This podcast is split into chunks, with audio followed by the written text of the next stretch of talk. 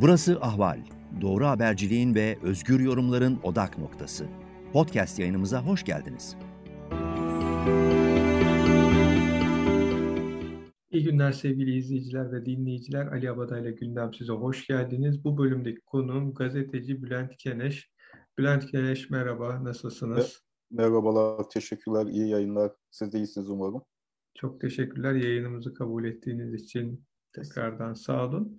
E, hızlıca sormak istiyorum. Siz Türkiye Cumhuriyeti'nin İsveç'ten istediği kişilerden birisiniz. Yani e, Dışişleri Bakanı Mevlüt Çavuşoğlu'nun İsveçli mevkidaşına elden ilettiği söylenen bir kağıt var ve burada bir grup Türkiye'li gazetecinin, yayıncının, insan hakları e, savunucusunun e, Türkiye'ye iadesi isteniyor. O listede sizin adınızın da olduğu söyleniyor.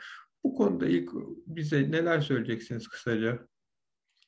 Tabii böyle bir iddia var. Bunu görmediğim için ben o listeyi ancak iddia diyebilirim ama e, zannedersem güçlü bir iddia. E, çünkü havuz medyasında isimlerimiz sağda solda e, boy boy yayınlanıyor. Artı e, e yaşadığımız sürecin gerçekliğiyle de örtüşen tarafları var. Ama günün sonunda o Çavuşoğlu'nun mevkidaşına, İsveçli mevkidaşına ilettiğini e, iddia edilen e, listeye dair resmi olarak bize herhangi bir şey bildirilmediği için bunu yine de e, hani güçlü bir iddia olarak kabul etmek lazım.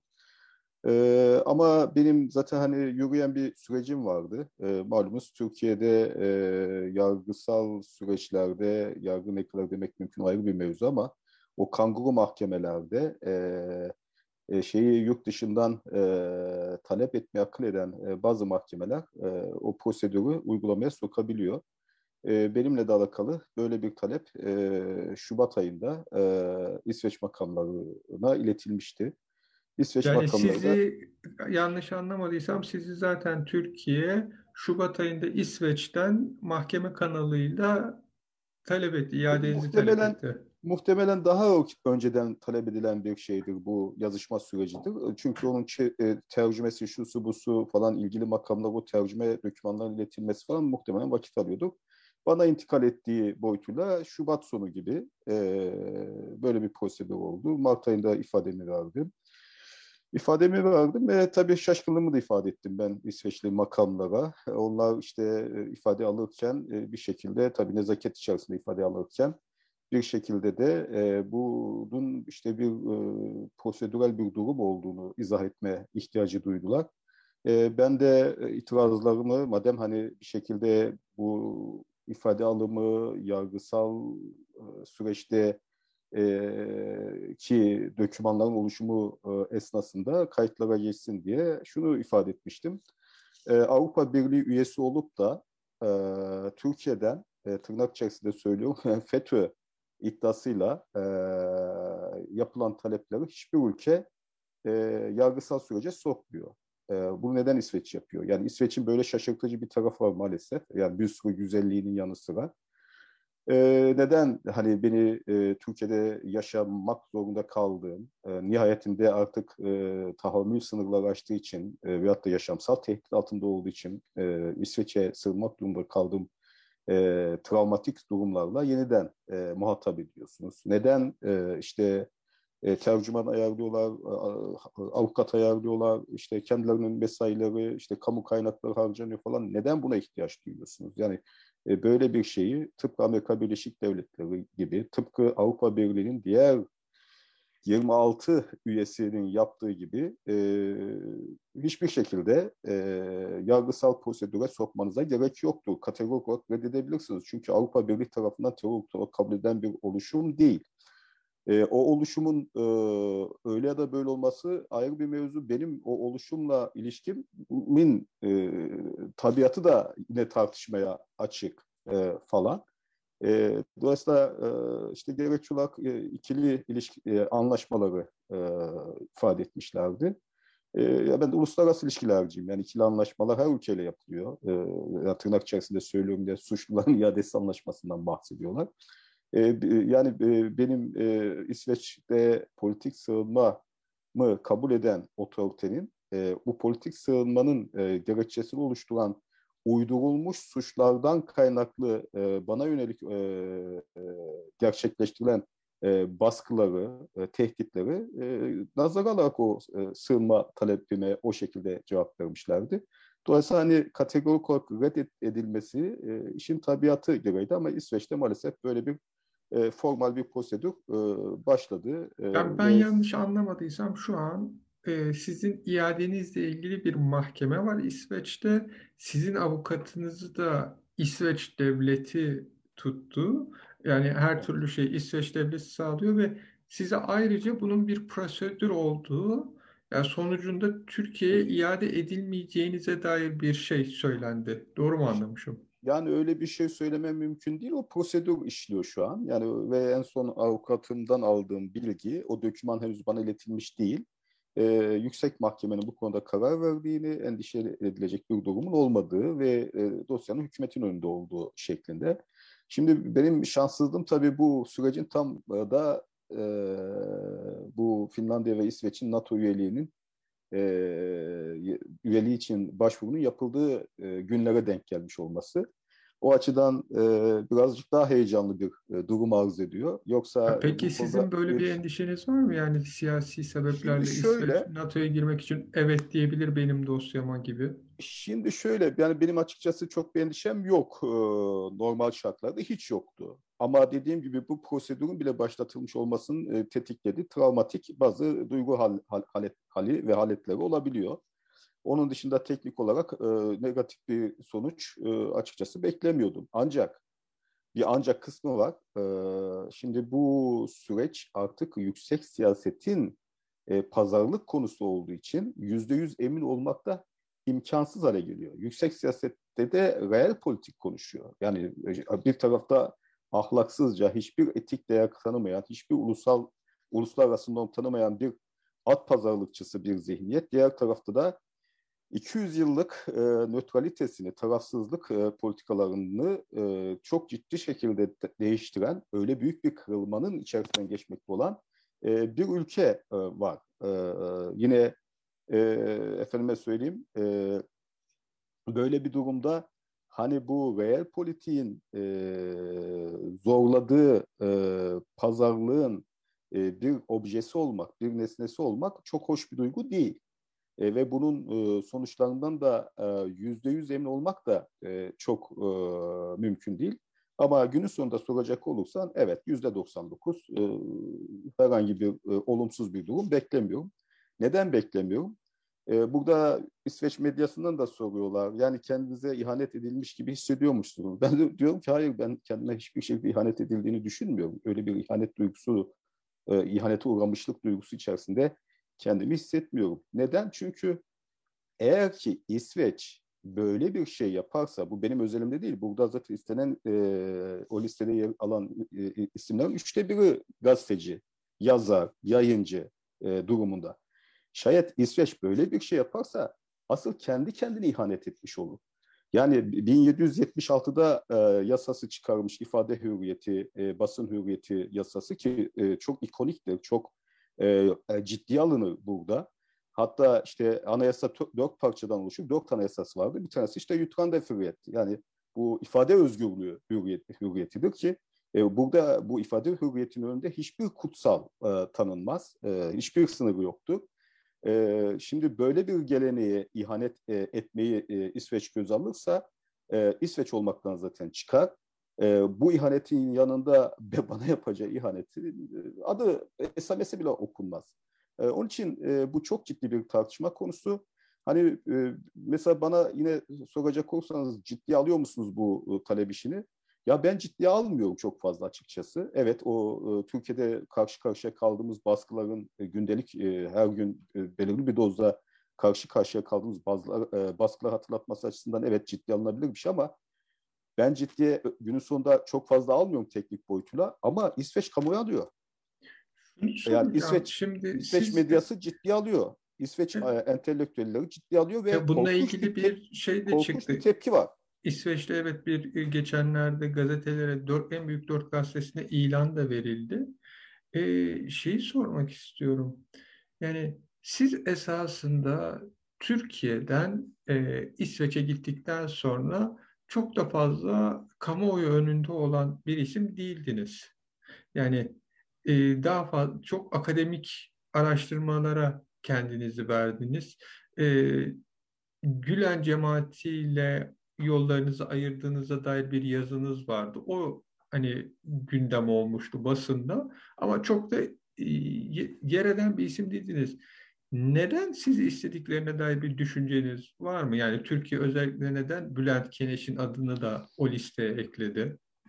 Şöyle yani benimle ilgili e, bilemiyorum ne kadar e, o süreçlerde e, farkındasınız e, bilemiyorum ama benimle ilgili Erdoğan rejiminin e, problemleri 2011'den itibaren başladı.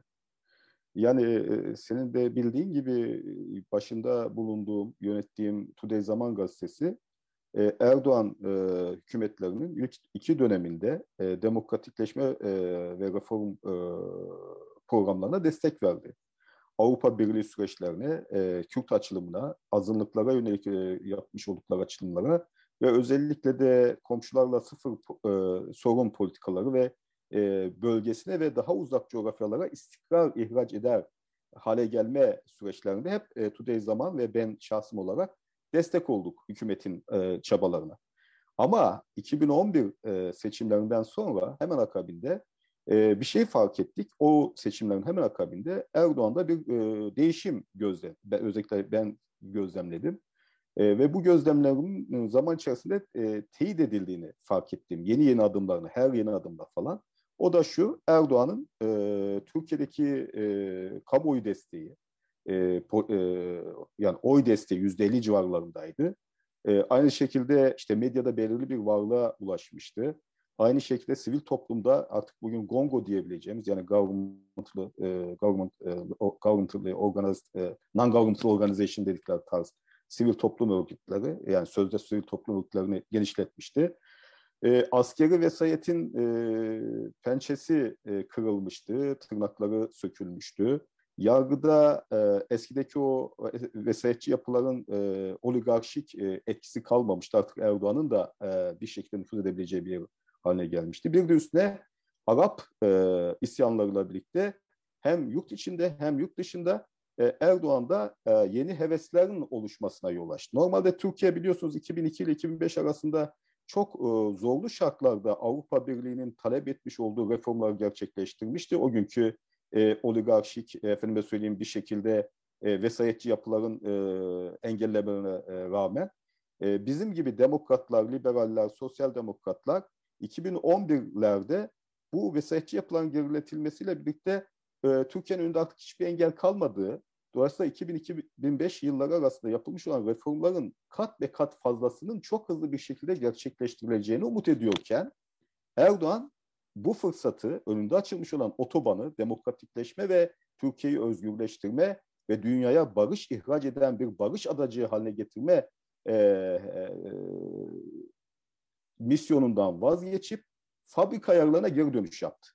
Ve ben bunun ilk sinyallerini şahsen 2011'in yaz aylarında almaya başladım. Ve... Ama siz şöyle de bir şey var hani zaman grubu üzerinden bakılırsa esas kırılma herkesin de söyleyeceği gibi 17 25. İşte o o o genel Gezi döneminde bile ge, çok sert bir eleştiri yoktu. Genel Erdoğan itibariyle öyle ama Today zaman özelinde bakarsanız o e, tarih 2011'e e, kadar gidiyor. E, hatta 2007'lerde, 2008'lerde, 2009'larda da hani doğruya doğru, bu yanlışı yanlış demekte biz hiçbir zaman e, çekinmedik. Yani e, çok iyi hatırlıyorum 2008 yılında e, bir e, metropol araştırması vardı. E, o dönemde bu şey ilk kez söylüyordu. E, e, tek devlet, tek bayrak, tek millet, tek dil falan gibi şeyler o saçmalığı. E, ilk böyle ilk kez bu işleri e, dillendirdiği, e, güçlü bir şekilde dillendirdiği bir e, vaktaydı diyeyim. E, Metropol da o yeni değişimi e, sorulara dönüştürmüş ve e, eski Tayyip mi yeni Tayyip mi diye sormuştu. Sonuçlarda biz eski Tayyip'i özlüyoruz diye. Bir kez eski Tayyip yeni Tayyip e, nosyonunu insanlar yadırgamıyordu. Yani bu nedir eskisi yenisi? Çünkü bir milliyetçi, bir ırkçı e, söylem tutturmuştu. 2009 yılıydı zaten yanlış hatırlamıyorsam. E, biz o anket sonuçlarını manşet yaptık. o zaman ya işte bizi işte pro government diyorlardı ağzını açan ama biz aslında pro government değil. Biz pro demokratiktik. Yani po- policy based olarak desteğimizi sürdürdük. Doğru gördüğümüzde destek, yanlış gördüğümüzde e, karşı çıkıyorduk açıkçası. E, 2011'de yanlışlar artmaya başlayınca eleştirimizin dozu da e, aşama aşama e, arttı. 2012'ye geldiğimizde artık ben e, mutat bir şekilde linç yiyen bir adam haline gelmiştim. 2013'lerde e, mesela Gezi e, Gezi e, protestoları sırasında evet genelde e, doğru ya da yanlış hizmete yakın medyanın e, tutumuyla ilgili bir eleştiri var ama Today Zaman'ın böyle bir pozisyonu yoktu. Today Zaman Gezi'yi olması gerektiği gibi e, bir toplumsal e, hak arayışının e, e, göstergesi olarak da e, ele aldı her türlü oradaki mağduriyetlere sahip çıkmaya çalıştı. Bu mağduriyetlerin hani mahallesi şuydu buydu öyle bir ayrıma gitmek istedi. Şimdi bunu bizim gazeteyi takip edenler çok e, iyi biliyorlar. E, bizim gazetemizi en iyi takip edenlerden birileri de e, hükümet e, çevreleriydi. Onlar e, doğrudan gazete okumuyorlardı ama işte yurt dışına temasa gittiklerinde, Avrupa'daki başkentlere geldiklerinde, görüşmelerde ya ne oluyor, nereye gidiyorsunuz diye sorularla e, muhatap oluyorlardı. E, nereye gidiyormuşuz diye de karşılık verdiklerinde bir antidemokratik yol alıyorsunuz e, diye karşılık aldıklarında nereden çıkarıyorsunuz bunu diye e, karşı cevap e, soru sorulduğunda e, cevap olarak e, kendilerine işte Today Zaman gazetesinde okuyoruz bunları şeklinde e, karşı. Bunlar bana geliyordu. Bu ne zaman geliyor? 2012'den itibaren geliyordu. 2013'ten itibaren geliyordu. Biz Şimdi ama o şu, noktada bir şey açmak gerekiyor çünkü tam bunu, o noktada müsaade, çok çok ufak bir parantez. Çünkü o noktada ben de Hürriyet Daily News'teydim. Aynı sözler Hürriyet Daily News içinde geliyordu. Yani iki İngilizce gazete vardı. Ama bize ağırlıklı Ama şöyle Hürriyet Daily News baştan beri bir mesafeli gazeteydi. Benim e, yönettiğim gazete e, daha önce yani şimdi e, Doğan medyası Erdoğan'a baştan zaten bunlar e, gizli ajandası var bilmem, ki haklılarmış e, diye bir mesafe yaklaşıyor. Bir haklı haksız muhalefet yapıyordu. E, Hürriyet değil üstte Doğan Medya Grubu'nun bir parçası olarak zaten eskiden beri bir mesafe koymuştu. Today zamansa dün e, reform politikalarına ca, canı gönülden destek vermiş ama antidemokratik işaretler almaya başladığında tavır koymuş ve o tavrını da net bir şekilde dile getirdiği için e, muhataplar e, nezdinde e, daha fazla e, itibar edilebilir. Yani ya dün bunlar destekliyordu sizi demokratik reformlar yaparken. E bugün bunlar eleştiriyorsa hakikaten siz yanlış bir şeyler yapıyorsunuz e, noktasında daha etkili olduğunu düşünüyorum. Ve orada şöyle bir e, yargıya vardılar e, özellikle benimle ilgili. Bu adam ihanet ediyor bize. Çünkü bizi aynı mahalleden görüyorlar ki biz aynı mahalleden değiliz. Yani ben siyasal İslamcı mahallenin kıyısından geçmem, gölgelerinin düştüğü yere ayağımı basmam. Hayatım boyunca böyle. E, zaten e, yazdıklarımdan, çizdiklerimden hani bu e, siyasal İslamcılıkla e, benim bireysel olarak e, olan mesafem her şekilde e, sadece bugün değil, 2006'da, 2007'de, 2008'de yazdıklarımdan da anlaşılabilir. E, ama şimdi asıl kendileri ihanet ettiler Türkiye'nin demokratikleşme serüvenine. Hani ben hep şöyle söylerim, Türkiye hiçbir zaman demokrasi olmadı, hiçbir zaman gerçekten bir hukuk devleti olmadı ama Türkiye'nin nereden baksanız 1850'lerden itibaren başlayan bir demokratikleşme serüveni vardı. Bu demokratikleşme serüveninde en büyük adımları e, 2002 ile 2009 arasında e, Türkiye e, attı. Bu sürece ihanet eden ben değilim. Erdoğan rejiminin kendisi ve bu ihanetlerini ben yüzlerine vurduğum için yaptığım yayıncılıkla e, onlar bana e, o davalar neyse artık oraya ihanet etmiş gibi e, tavır aldılar. Gezi olaylarına geldiğimizde zaten bu köprüler benim özelimde ve Today Zaman özelinde çoktan atılmıştı. Ee, bugün e, Sanayi Bakanlığı yapan e, bir tane e, bir tane adam var. O zaman e, yeni yeni kurulmakta olan o troll e, çiftliklerinin e, e, koordinasyonu yapıyordu. E, e, e, bizzat Erdoğan'ın kızıyla birlikte. E, bunları biliyorduk yani. Kampanyalar yapıyorlar, linç kampanyaları sü- sürekli e, uyguluyorlardı falan. E, dolayısıyla Erdoğan rejiminin benim e, buldukları her liste ismimi eklemeleri e, beni yadırgatmıyor. Senin dediğin gibi ben son yıllarda e, ya Türkiye'de de çok uğraşmıyorum açıkçası. Ama Türkiye'nin yaşamakta olduğu e, problemin benzerlerine teşne veyahut da e, potansiyel olarak o sürece girme e, ihtimali olan yerlere dair bir uyarı e, oluşturma e, yönünde e, daha akademik veyahut da yarı akademik işler yapmaya çalışıyoruz kur, kurmuş olduğumuz bir araştırma merkezi üzerinde. E, ama bu geçmişteki o e, nasıl acıtmışsa artık bilemiyorum e, onları e, buldukları her riske adım ekliyorlar. Yani Peki şunu soracağım. Şu an geçmişe dönseniz 2011 ya da 2013 gezi dönemine ya şunları yapmazdım dediğiniz bir şeyler var mı ya da daha sert olurdum. Yani keşke şunları yapmasaydım dediğiniz 2011 sonrası yok ama 2011 öncesiyle ilgili var. Ee, ben onu daha önce de sosyal medyada veyahut da bulduğum başka mecralarda dile getirmiştim. Ee, bugünkü aklım olsaydı, e, işlerin buraya varacağını bilebilseydim ve o gün anlayabilseydim o işin vehametinin hangi boyutta olduğunu, Deniz Feneri olayının üzerine bütün gücümle giderdim. Deniz Fener'i hatırlarsınız 2009 yıllarında, 2008-2009'larda. Çünkü e, daha sonra yargısal süreçlerle ilgili Erdoğan'ın e, daha büyük ölçeklerde yaptığı her şeyin bir laboratuvar çalışması olarak Deniz Feneri e, gözüküyor şu an. O günse tabii ben Deniz Feneri'ndeki o hırsızlara, e, toplanan bağışların e, televizyon kanallarında iş merkezler kurulmasına, kullanılmasına e, falan destek vermedim. Yine somut ve objektif bir şekilde biz yayıncılığımız yaptık. Hiçbir şekilde destek vermedim ama Ergenekon soruşturmalarıyla denk düştüğü için hep böyle kafamızda da bir şey oldu. Yani Ergenekon e, soruşturmalarını çökertmek için Deniz Feneri üzerinden karşı hamle yapıyorlar e, şeyi de algısı da e, o algının etkisi içine de e, açıkçası kaldığımı düşünüyorum.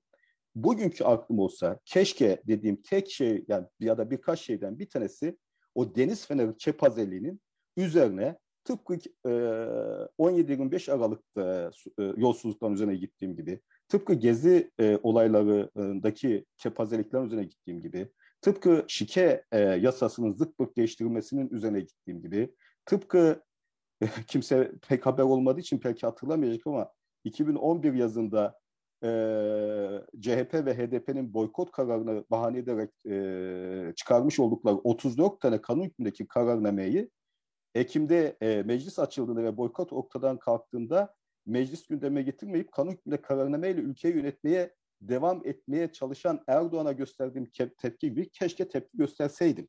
Yani o ağırlığımızı oraya koyabilseydik. Ben örnekler aktarabilirim. Ama Peki bu örnekler sizin gazetenizde varken yani cemaatin amiral gemisi diyeceğimiz zamanda çok yer bulmuyordu. Bununla ilgili peki aranızda sürtüşmeler, sorunlar oluyor muydu? Yani bunu hep merak bu, etmişimdir. Bu çok tuhaf bir şey tabii. Ben bunu e, o dönem e, hep e, grubun e, çoğulculuğunun ve demokratikliğinin bir nişanesi olarak e, görüyordum. Hala da öyle görüyorum. Çünkü e, malumunuz Delius'te ben de Delius'te çalıştım 4 yıl. E, yayın koordinatörlüğü yaptım 2000'lerin başında para kazanan bir gazete değildi Daily Yani Doğan Grubu tarafından sübvanse edilen bir e, gazeteydi. Ha, çok e, yani Ertuğrul Özköy'ün ifadesiyle hani radikal kadar da para kaybetmiyordu. Onun için seviyorlardı News'i. E, aynısı Today Zaman için de geçerli. Today Zaman da para kazanan bir gazete değildi. Yani sübvanse edilmesi gereken bir gazeteydi. Öyle olduğu halde yani bu çoğulcu, bu efendime söyleyeyim e, farklı bir editoryal ekip tarafından tamamen bağımsız bir şekilde o editoryal masanın karar verdiği bir gazetenin yapılmasına imkan vermesi zaman grubunun hakikaten ne kadar çoğulcu ve ne kadar demokrat olduğunu e, benim açımdan, benim bakış açımdan ispatlayan bir şeydi. O gün de böyle görüyordum, bugün de böyle görüyordum. Hatta zannedersem 2013 yılı gibi e, bir bu Medya Radar diye bir e, medya sitesi vardı. Medyadaki işte dedikodular bilmem neler yazan. Orada bir e, söyleşi için birileri gelmişti. Söyleşi vermiştim. Onlar da hayret etmişlerdi. Şöyle diyorlardı. Şöyle sormuşlardı. Bülent Bey siz dokunulmaz bir insan mısınız? Siz çok mu güçlüsünüz? Ki ya bütün grubunuz farklı bir şey yapıyorken siz farklı bir şey yapıyorsunuz e, Today zamanda. Ben de evet çok güçlüyüm. E, çünkü bana kimse dokunamaz. E, yayın yönetmeni bu gazeteyi ben e, editoryal ekibimle sadece yönetirim, karar veririm.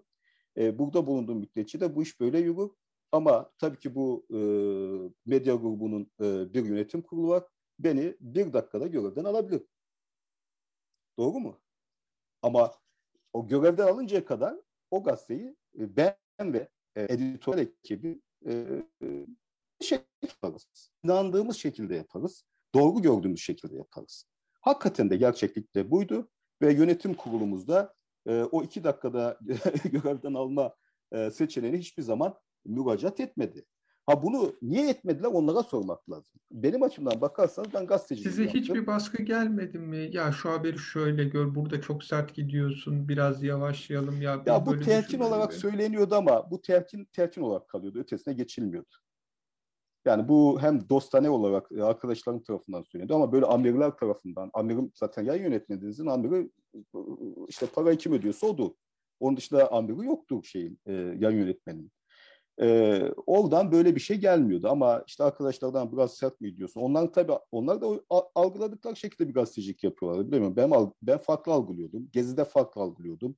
E, hani bu sadece Zaman Gazetesi'nin veyahut da Today Zaman arasındaki farklılık değil. Topyekün e, hizmet hareketinin eğer bir sosyal e, entite olarak bahsedeceksek içinde de e, şey çok azınlıktaydı. E, böyle farklı düşünen, e, o dönem için. Biz e, katmerli ya da katmanlı linçler yiyorduk. Bir e, AKP cenahından linç yiyorduk. Bazen de işte fitneci, fesatçı e, e, kontenjanından e, dar network içerisinde habire e, linç yiyorduk. Çünkü algılayan insan çok fazla değildi. E, Türkiye'nin nereye gittiğini, nereye savrulduğunu, nelere gebe olduğunu. E, bu ne zamana kadar sürdü? İşte sizin ifade ettiğiniz gibi 2013'ün ortalarına kadar sürdü. E, kırılma noktası da e, 17-25 değil. Bana göre 14 Kasım e, 2013 e, Zaman Gazetesi'nde atılan dersene manşetiyle e, olan bir kırılma. E, yani e, şeyin artık e, e, e, ima yoluyla değil veyahut da e, alttan masa altından birbirine tekme atma şeklinde değil de e, her şeyin kartların artık açığa e, döküldüğü e, tarih 14 Kasım e, tarihidir 2013 yılının. Ha bu e, Erdoğan'ın sunduğu gibi değil tabii ki yani dershanenin üzerine geldi de yolsuzluk dosyalarını açtı öyle bir şey yok. E, oradaki polisler, e, yargıçlar, savcılar her neyse e, kendi e, e, konumlarının, kendi e, yetkilerinin gereği olan şeyi yapmışlardır. Ee, ki ben onu mesela e, sonrasında hiç tanıdığım savcı polis yoktu ama kendileri mağdur olunca ben bu mağdurlara sahip çıkma kontenjanından polislere de sahip çıktım. Hayatımda ilk kez polislerle yolum kesişti. Daha ee, çok de şey onlardan dil onlardan evet. pardon hocam onlardan dinlediğimde bu operasyon e, şeylerin ilk e, soruşturmaların ta 2010'larda başladığını uzun uzadığı anlattılar. Bu zamanlamanın mecbur kalınan bir zamanlama olduğunu çünkü e, Erdoğan'ın e, durumu fark ettiğini e, ve çökertmek için e, hamleler yaptığını, o hamleler e, sonuç almadan ellerinde ne varsa ortaya dökmek durumunda kaldıklarını e, e, görüştüğümüz ki bunlar medyada da yer aldı. 17-25 Aralık'tan bahsediyoruz tabii, değil tabii, mi? 17-25'ten bahsediyorum. Yani dersen el alakası yok o işin. Ee, daha öncesinde de ele, Genelkurmay Elektronik İstihbarat'ın emniyet değil MİT'e devrinin cemaatle AKP arasında esas kırılmayı başlattığına dair bir de söylenti vardı. Hocam mevzumuz tabii bu değil aslında. Ee, yani ben, ben sadece hani yani duyduğumdan... Soru, soru siz neden her yerde isminiz var? Ee, yani evet. Çünkü Aralık'ta e, mal varlıklarına el konulması listesi çıkıyor. Envai çeşit terör örgütüyle birlikte benim de ismim yer alıyor e, herhangi bir e, e, işte arananlar listesi diye işte wanted e, o Amerikan vahşi batıdaki wanted tarzı afişler yazıldığında orada ben kendi ismimi de görüyorum. Ya, haklısınız Falan. doğru bu programın nedeni sizin adınızın neden orada olduğuydu ama sizin gibi tabii. Aslında şaşırtıcı hani, değil yani. E, bu kadar e, hani çok önemli bir dönemde e, Gülen cemaatinin İngilizce yayın ekibinin başında olduğunuz için soru soruyu açıyor. E, peki son olarak şunu sorayım yayını bitirmeden. E, yani genel görüş hani İsveç'in kanuni e, yani kanunlarına göre işte zaten sizin siyasal e, olarak sığınmış olduğunuza göre buradan olumsuz yanıt alınacak. Peki siz en azından AK Parti hükümeti devam ettiği sürece bu tür taleplerin de süreceğini düşünüyor musunuz? Yoksa bundan sonra biter mi? Yani bu istekten sonra e, alamazlar ve bu sizinle ilgili süreç biter mi Türkiye ayağı açısından? Ne düşünüyorsunuz? Ya ben şöyle düşünüyorum. E, benimle ilgili değil bu mevzu, bu süreç. E, aslında biz burada e, sadece dolgu malzemesiyiz. E, esasında e, Erdoğan e, imkan bulabildiği e, ve yapmaya kapasitesi olduğu e, herhangi bir kötülüğü e, yapmaktan geri durmayacak bir adam. Dolayısıyla hani bu biter başka bir araç bulurlar. O biter başka bir araçla işte e, Türkiye'deki kötüye gidişe dair e, muhalefet etmiş olan kişileri sindirmek, susturmak, yok etmek ya da yokluğa mahkum etmek, perişan etmek için ellerinden geleni yapacaklardı. Mesela ya mesela sana şunu söyleyeyim. Yani işte e, 2016'da bu tartışmalı darbe girişiminden sonra e, 80 bine yakın kişinin ismini Interpol'e verdiler. Yani bir anda 80 bin tane terörist ortaya çıktı. Tabii Interpol ne oluyoruz e, durumuna geldi ve bir süre sonra o isimleri e, pek de ciddiye almadı. E, e, ne yaptı Türkiye ondan sonra? Bu sefer finansal suçla uydurmaya başladı. Bu işte mal varlıklarının dondurulması kesti aslında o. Yani buradaki e, Türkiye'de yaşayamaz hale gelmiş, e, ülkeyi cehenneme çevirdiklerinden doğruda nefes alamaz hale gelmiş olan kişiler yurt dışına çıktığında da e, orada bir düzen kuramasınlar, orada efendim söyleyeyim bir etkinlik oluşturamasınlar diye e, Erdoğan rejimi e, elinden geleni ardına koymuyor. Bunun için hiçbir ahlak e, kuralı tanımıyor. Bunun için hiçbir e, yani uluslararası hukuk anlamda veyahut da lokal hukuk anlamda temel insani değerler anlamda hiçbir kırmızı çizgi tanımıyor. Dolayısıyla e, yani bu vakta biterse rahat mı oluruz? Ben öyle düşünmüyorum. Yani yeni yeni yeni şeylerle e, Erdoğan rejimi ta ki cehennemin dibine gidince kadar e, bu tür sorunları yaşamaya devam edecek gibi gözüküyoruz. Peki Türkiye diye bir umudunuz var mı? Türkiye düzelir ve geri dönerim diye. Son sorum. Benim Türkiye'ye dönmek gibi ne umudum, ne hevesim, ne isteğim var. Çünkü ben Türkiye'deki sorunu bir Erdoğan sorunu olarak görmüyorum. Bunu yıllardır benzer şekilde düşünüyorum ve zamanla belki duygu haletim, düşünce şeklim değişir diye öyle bir kendime açık kapı bırakıyorum ama maalesef yıllar geçiyor. Kendimce yapmış olduğum sosyopolitik analiz değişmiyor. Türkiye'nin ciddi bir sosyolojik sorunu var. Yani bu sosyolojik sorunu belki antropolojiye bile indirgemek mümkün. Eğer ki Türkiye değerlerine sadık, insani değerlerle ham, hemhal olmuş bir topluma sahip olmuş olsaydı Erdoğan gibi felaket bir kişiyi, Erdoğan'ın çevresindeki o yolsuz, hırsız, hiçbir değer tanımayan, her türlü değeri belirli iktidar hırslarıyla basit birer saf malzemesi gibi kullanan o çevreyi sırtından atıp kurtulurdu. Ama bu toplum öyle yapacağına 17-25'teki onca pisliğe rağmen ki düşünün şimdi ana muhalefet partisi 60 milyon dolarlık tartışmalı legal olması meşru olup olmadığı tartışmalı bir meblağla kaçacaklar e, yargı kop koparıyor. E bu 60 milyon dolarlık tartışmalı e, faturalar e, efendime söyleyeyim 17-25'in kaçta kaçına denk gelir? Peki 17-25 Aralık'taki yolsuzluk dosyaları Erdoğan rejiminin yemiş olduğu halkların kaçta kaçına acaba tekabül ediyordu? Böyle bir ortamda bile e, ilk seçim 30 Mart'ta 2014'te yerel seçimler e, korkunç bir destek aldı Erdoğan. Akabinde Ağustos ayında Cumhurbaşkanlığı seçimi yapıldı. Korkunç bir destek aldı. Böyle bir toplumun e, iflah olma şansı yoktu. Böyle bir toplumun e, üzerinde yaşadığı bir coğrafyaya benim dönme ihtimalim yani şunu söyleyeyim yeryüzüne e, cenneti Türkiye'ye transfer oldu deseler, o e, Türkiye'de cennet e, yani cennetin adresi yeni de adresi e, Türkiye deseler e, bugünkü duygu haletine e, dönme e, ihtimalim binde sıfır. Peki Bülent Keneş çok teşekkür ederim yayınımıza katıldığınız için. Sevgili izleyiciler ve dinleyiciler Ali Abadayla Gündem sizin sonuna geldik. Gelecek yayınlarda görüşmek dileğiyle YouTube hesabımıza abone olursanız diğer kanalda, diğer yayınlarımızdan da anında haberdar olursunuz. İyi günler. Ahval podcastlerini tüm mobil telefonlarda Spotify, SoundCloud ve Spreaker üzerinden dinleyebilirsiniz. Apple iPhone kullanıcıları bize iTunes üzerinden de ulaşabilir. Türkiye'nin ve hayatın cıvıl cıvıl sesleri Ahval Podcast dizisinde. Kulağınız bizde olsun.